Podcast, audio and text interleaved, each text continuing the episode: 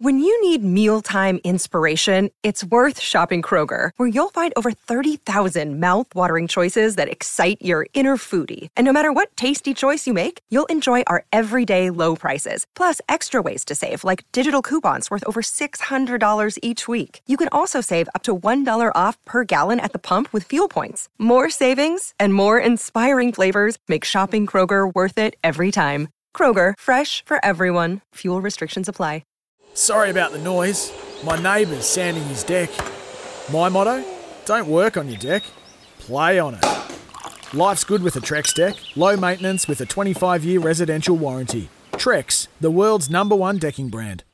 This was an interesting one that Nick Riewoldt had to say. This is back on the agenda. Hutchie's been big on this for several years, and Eddie Maguire's been big on this for several years in terms of the fixture and what we do at the end of the year. There are a lot of stats to show you that history will tell us that the top eight is pretty much set at the halfway mark of the year on most years. So Nick Riewoldt put this back up on the agenda last night. If you look at the ladder right at the moment from 7th all the way down to sort of 12th, there's a gap there. So there's a big gap between the sides now in the 8. It's a two-game gap.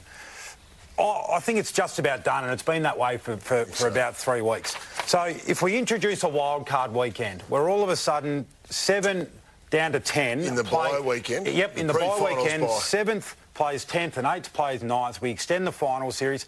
Then you could make a case at the moment for all of the teams, I think down to Collingwood, if they were able to get a roll on, of making that wild card weekend. There's only 2 games separating there. I've always been a fan of this idea.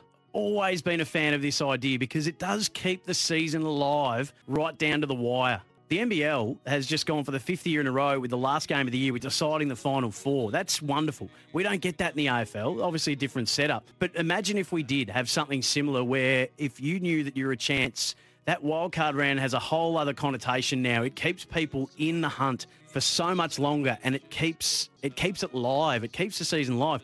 The other thing I would add to this, and I'd love to get your thoughts on it, the other little extra, I'd double down on this, and I would also give the #1 draft pick to the team that finishes 9th. Because even once you've got that wildcard round set, so instead of rewarding mediocrity, and you remove any temptation then to tank, not that I'm saying that teams do, I'm not accusing anyone of that, but you remove any temptation to do that, because the prize for missing out on finals by, it could be a game, it could be percentage, but you kept yourself in it for the whole year. The prize and the reward for finishing 9th would be the #1 draft pick. I would go that way. I would double down on this. Yep, keep it live, make it a wild card round, but give them the #1 pick too to the side that just misses out on the finals in 9th position. G'day, Mike Hussey here. Get on board Australia's best fantasy cricket game, KFC Supercoach BBL. It's fun, free and easy to play. Play today at supercoach.com.au. T's and C's apply. New South Wales authorisation number TP/01005.